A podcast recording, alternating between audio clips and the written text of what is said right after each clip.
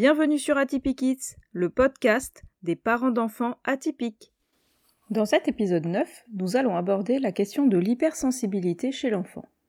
Nous avons effleuré le sujet lors des épisodes 1 sur la définition et 2 sur l'identification. Nous allons ici reprendre les bases et approfondir.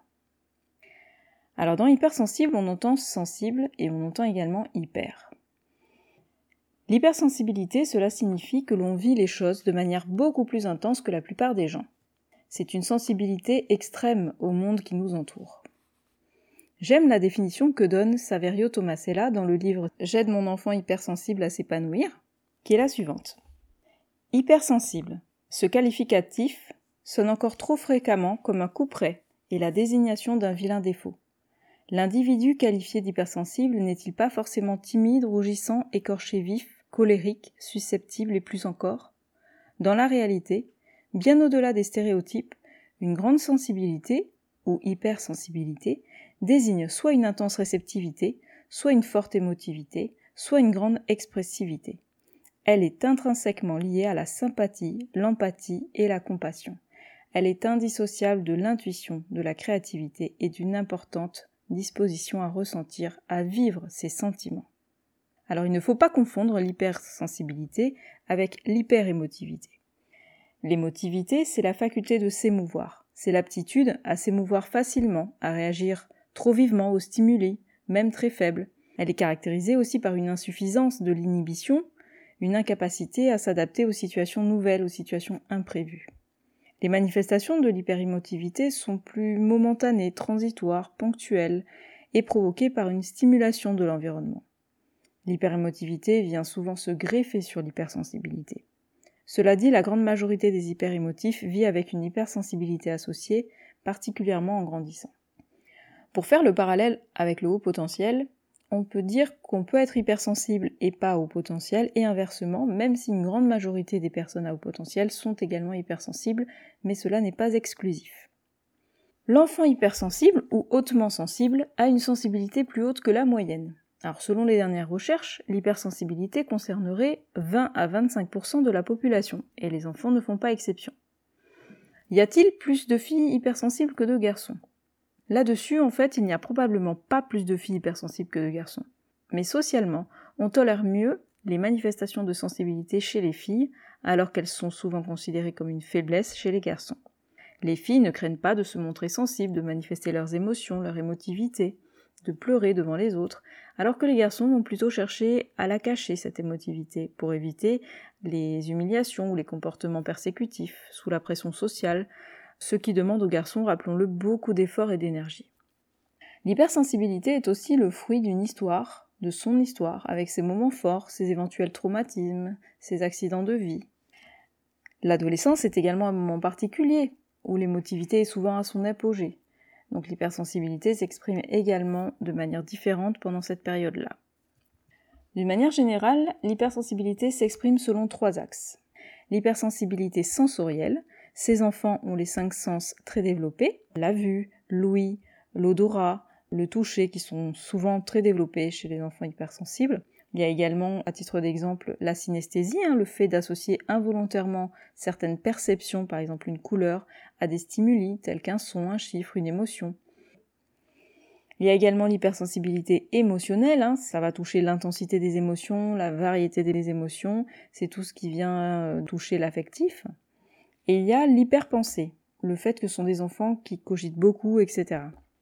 Même si l'hypersensibilité est une disposition personnelle qui peut être durable, temporaire ou périodique, elle n'est ni une maladie ni une pathologie. Donc il n'y a pas de diagnostic d'hypersensibilité. Chacun va reconnaître ou pas son enfant comme hypersensible et chaque personne va se reconnaître ou pas comme étant hypersensible. On peut naître hypersensible et cette sensibilité va ou pas s'exprimer de manière différente, se développer ou pas, être réfrénée ou pas, selon que l'entourage et l'environnement de l'enfant va être ouvert, va lui laisser cette place, cet espace d'expression pour cette sensibilité ou, ou, pas. Donc le contexte est très important dans l'expression et dans l'évolution en fait de l'hypersensibilité tout au long de la vie. Comme il existe plusieurs familles d'hypersensibilité chez l'enfant, euh, celle-ci peut également prendre divers aspects. Pour autant, toute sensibilité, aussi vive qu'elle soit, est toujours relative. Un enfant hautement sensible ou hypersensible pourra par exemple être très en retrait, introverti ou au contraire être démonstratif, manifestant facilement ses émotions. Il n'y a pas de profil type. Il n'existe pas de critères absolus pour mesurer l'hypersensibilité. Cependant, les chercheurs et les psychologues spécialistes de la sensibilité élevée sont parvenus à identifier certains comportements et traits de caractère pour aider à identifier l'hypersensibilité. Les chercheurs américains désignent une personne hautement sensible à partir des critères suivants. Bénéficie d'une vie intérieure riche et complexe, est profondément ému par les arts et la musique, est facilement dépassé ou bouleversé, devient maladroit lorsqu'il est observé, se met en colère rapidement, est sensible à la douleur, aux excitants à la faim, est attentif aux sensations corporelles et remarque facilement les subtilités. Toujours d'après les chercheurs américains, une personne hypersensible a un fonctionnement cérébral spécifique. Son système nerveux aurait un seuil de réaction plus bas du fait d'une plus grande perception des stimuli. En quelque sorte, c'est un seuil de réponse à l'information sensorielle inférieur à la moyenne. Les chercheurs ont également pu mettre en exergue que les zones associées à cette hypersensibilité sont les mêmes que celles de l'empathie, à savoir le cortex insulaire, appartenant au système limbique, qui lui serait hyperactif, entraînant une perception accrue des émotions et des sensations. Dans le premier épisode, j'avais évoqué Hélène Aron, qui a travaillé sur ce concept dans les années 1990. Elle a mis au point un petit test avec 17 questions permettant d'identifier le niveau d'hypersensibilité d'un enfant. Je vous l'avais partagé sur mon groupe Facebook Atypikids. Elle en parle également dans son ouvrage Mon enfant est hautement sensible. Chez un bébé également, on peut remarquer une hypersensibilité. Elle sera surtout visible par sa réaction au bruit, à la lumière, à l'anxiété parentale, à la réaction par rapport au tissu sur sa peau ou à la température du bain. Et beaucoup d'enfants ont également euh, du mal à supporter certaines matières sur la peau. Ils sont difficiles à habiller par exemple. Alors moi en tout cas ça me parle beaucoup, parce que c'était mon cas enfant et c'est toujours mon cas euh, à l'âge adulte. Le fait que l'hypersensibilité de son enfant soit identifiée permettra de mieux l'aider et lui donner les outils nécessaires pour s'épanouir dans un monde qui peut leur paraître hostile ou en tout cas difficile. L'hypersensibilité peut impacter toute la famille, les parents mais également la fratrie. Les parents peuvent être agacés, déconcertés, culpabilisés, épuisés ou dans le déni. Il est important de bien comprendre ce qu'est l'hypersensibilité pour savoir comment réagir, comment aider son enfant et l'accompagner au mieux. Il peut être difficile pour un parent également hypersensible d'aider son enfant dans certaines situations qui vont l'impacter aussi, et dans ce cas, mieux vaut faire appel à l'autre parent, à un proche ou à un professionnel pour aider l'enfant. Alors tout d'abord, il faut accueillir l'hypersensibilité et les émotions, les reconnaître, écouter l'enfant, lui dire qu'on le comprend, particulièrement quand il est en phase de crise, ne jamais nier ce qu'il ressent, car c'est ce qu'il ressent, que cela vous paraisse justifié ou pas, démesuré ou pas, et là c'est souvent votre cortex préfrontal qui parle, alors attention aux explications trop rationnelles, mais l'enfant, lui, il vit ses émotions, et il faut les entendre. Il faut être comme une soucoupe de votre enfant qui déborde, être là pour le récupérer. Dans un premier temps, il faut rester dans l'affectif, soutenir l'enfant, l'entourer, le sécuriser. Mais ne le surprotégez pas accompagnez-le, mais il doit vivre ses expériences, il doit comprendre le monde, et il doit apprendre à comprendre son propre mode de fonctionnement. Ne le jugez pas non plus. Ensuite, il va s'agir d'amener doucement l'enfant à relativiser, ou l'aider à trouver une solution alternative à son problème. Prenons l'exemple de la perte du doudou.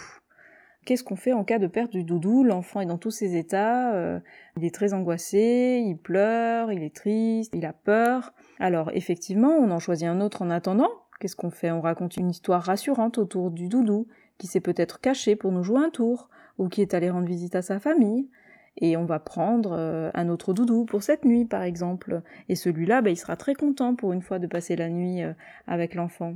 Voilà, on essaye de détourner un peu l'attention euh, de l'enfant sur autre chose, sans nier euh, sa peine, sans nier euh, son émotion, celle qu'il vit sur le moment, mais en l'amenant doucement à relativiser la situation. Quand la susceptibilité est très vive, euh, là, il convient d'apprendre à l'enfant, et souvent à l'ado, hein, c'est souvent à l'adolescence qu'on peut euh, expérimenter cette susceptibilité euh, très forte, il faut l'aider à apaiser celle-ci. Ça peut également être le signe d'un manque de confiance en soi, une trop grande susceptibilité. Alors un petit conseil ici, je citerai les quatre accords Toltec hein, qui m'ont beaucoup aidé et je les utilise quasiment au quotidien, également dans ma pratique de coaching. Alors le premier accord, c'est le suivant, que votre parole soit impeccable. Le deuxième, n'en faites jamais une affaire personnelle. Le troisième, ne faites aucune supposition. Le quatrième, faites toujours de votre mieux. Et puis un cinquième qui est arrivé plus récemment et qui est le suivant, soyez sceptique, mais apprenez à écouter. Alors voyez, euh, le deuxième et le troisième accord Toltec sont particulièrement intéressants dans, dans cette idée de la susceptibilité. N'en faites jamais une affaire personnelle, donc ça permet effectivement de relativiser et de se poser des questions sur euh, le fait qu'on n'est peut-être pas visé par ce qui a été dit, ou qu'on le prend peut-être personnellement alors qu'on n'a pas de raison de le faire. Et le troisième accord Toltec, ne faites aucune supposition, vous n'êtes pas sûr, posez la question. Voilà, alors, quelques mots sur l'empathie. L'enfant hypersensible ressent et absorbe les émotions des autres. Il va vivre l'émotion que vit l'autre. Ça, c'est l'empathie. Il est effectivement touché par ce qu'il va se passer pour l'autre, par ce que va ressentir, par ce que va vivre l'autre. Et ça peut être parfois difficile pour eux, ça peut être un, poids important. Ce sont de véritables éponges à émotions. Il est important de les aider, ces enfants qui sont justement très à l'écoute des autres, altruistes, à apprendre à être à l'écoute d'eux-mêmes, à être empathiques avec eux-mêmes et à être à l'écoute de leurs propres besoins également. Ils doivent apprendre à être bienveillants envers eux-mêmes, parce que souvent, cette empathie, ils vont la diriger uniquement vers les autres. Ce sont des enfants qui peuvent faire l'objet de différents types de violences à l'école, notamment le harcèlement. Parce qu'en effet, l'hypersensibilité les rend parfois naïfs, voire manipulables. Il faut leur apprendre à reconnaître les relations toxiques et à les éviter. Justement, les hyper-empathiques ont tendance à ne pas voir le mal chez les autres et ont tendance à se remettre en question eux-mêmes, souvent à tort.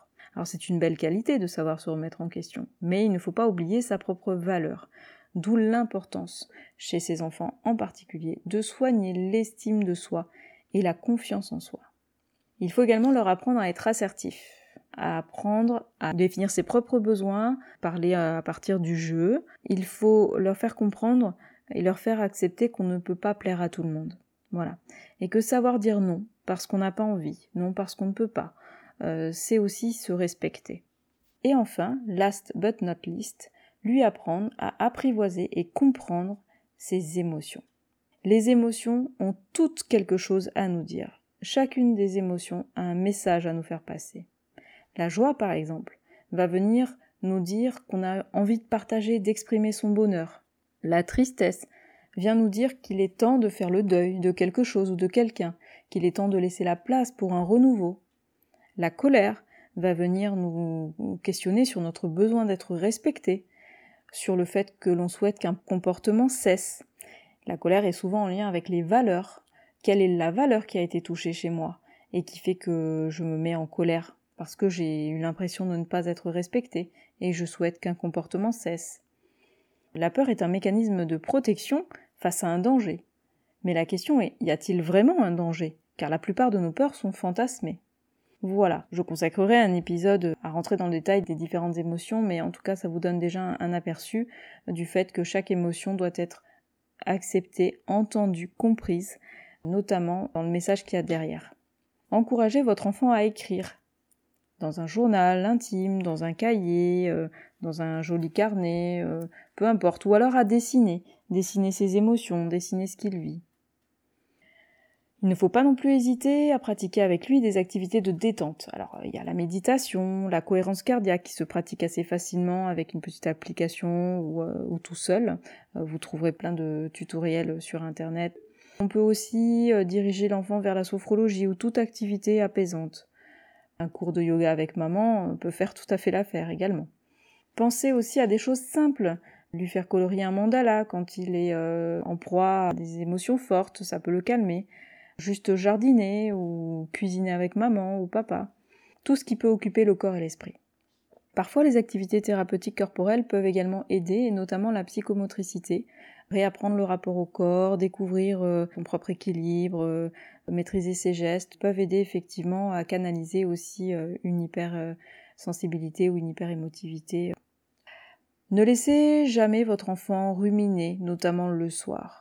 Alors, chez nous, le signe que l'une de nos filles a besoin de vider son sac, c'est qu'elle va se relever plusieurs fois après le coucher, pour boire, pour me rappeler quelque chose, pour faire un câlin au chat, etc., etc. Bref, il y a toujours une bonne raison.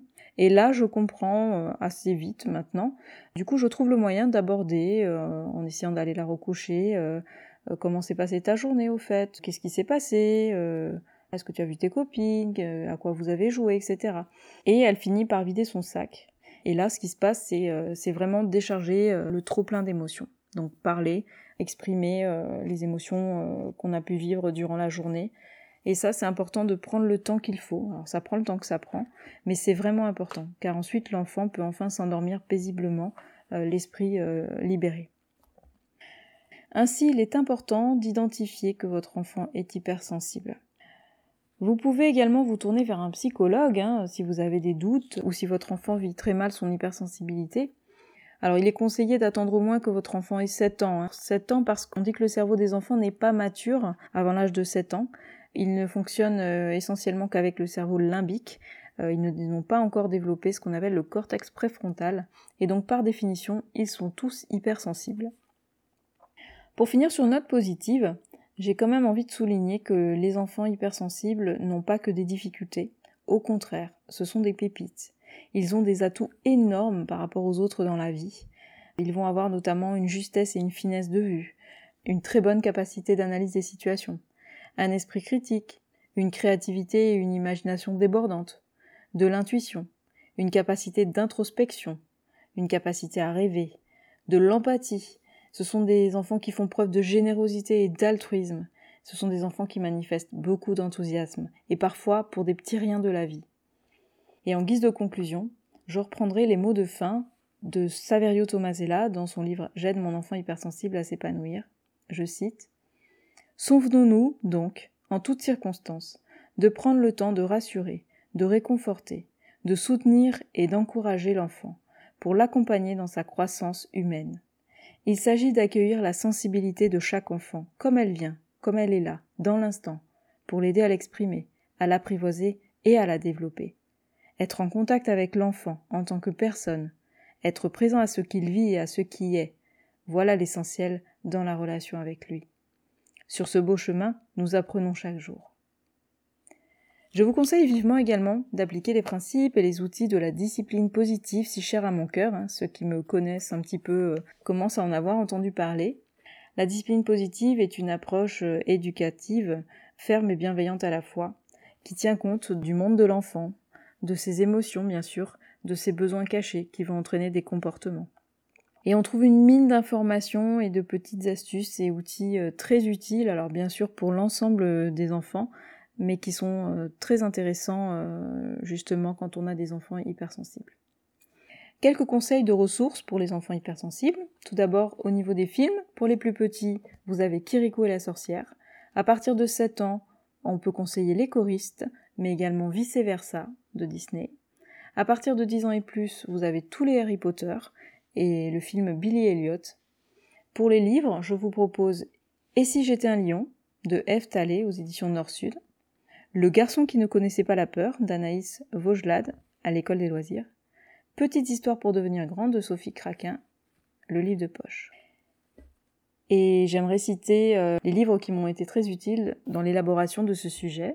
Alors bien sûr, le livre de Saverio Tomasella, J'aide mon enfant hypersensible à s'épanouir, mais également Les enfants hypersensibles, ultra émotifs, hyper susceptibles, toujours à fleur de peau d'Emmanuel Rigon, et Parents hypersensibles, comment faire de l'émotivité un atout de Hélène Aron. Merci de votre écoute. Je vous retrouve sur mes réseaux sociaux et notamment sur le groupe Facebook Atypikids. Et je vous retrouve dans 15 jours pour le dernier épisode de cette série du podcast Atypikids.